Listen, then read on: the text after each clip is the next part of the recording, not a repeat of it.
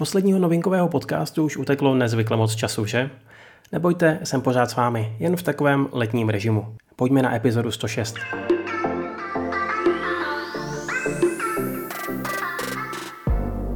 Tragickou událost, která vedla ke smrti bývalého a nejdéle sloužícího japonského premiéra Shinzo Abeho jste určitě zachytili. Atentát, který se odehrál v průběhu volební kampaně, šokoval celou zemi.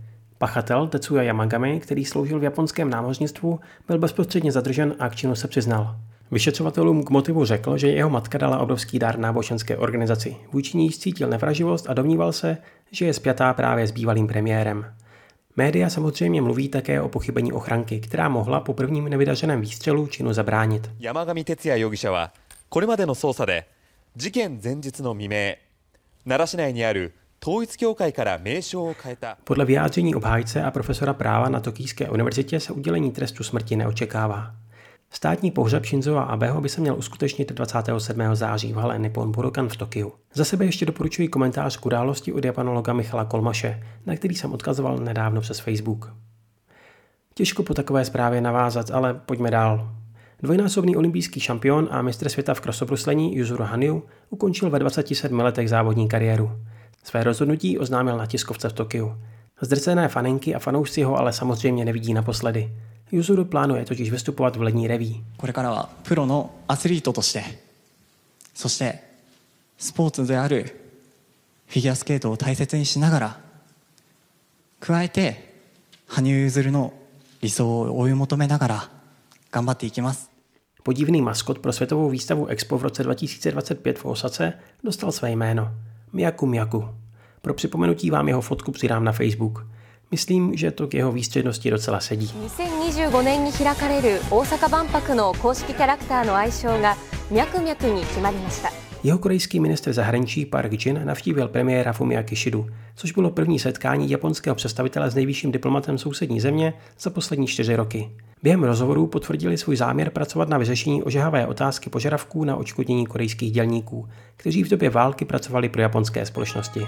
岸田総理大臣は韓国のパク・ジン外相と面会しました元徴用工をめぐる問題も話題に上りました Jak se říká, cesta je cíl. A pokud s touto myšlenkou souzníte, bude se vám líbit nabídka železničního dopravce JR West. Za 5000 jenů, tedy necelých 900 korun, si u něj teď totiž můžete koupit tzv.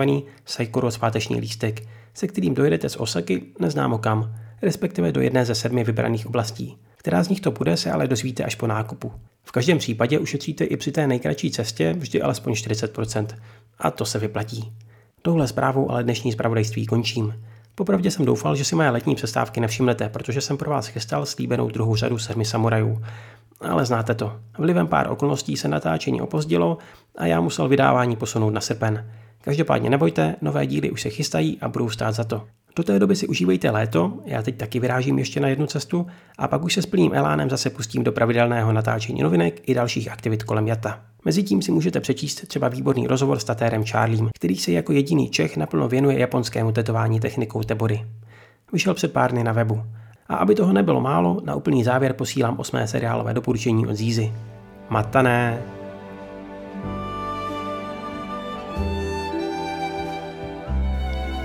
Ahoj, tady Zíza a osmé doporučení japonských hraných seriálů.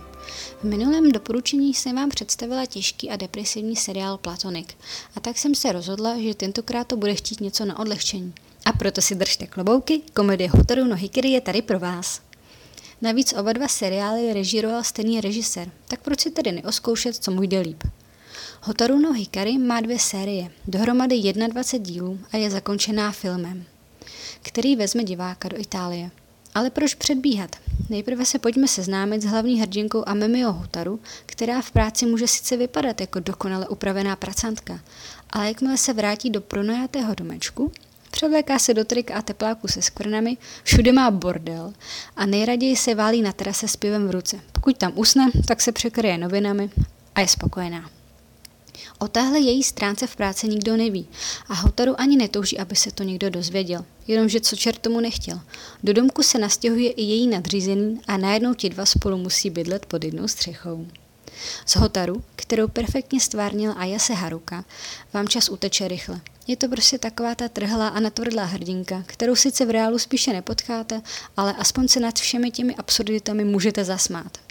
Kašlete na normálnost, ať je to, co je to. Nechte se tohleto super odpočinkovou ptákovinou pobavit.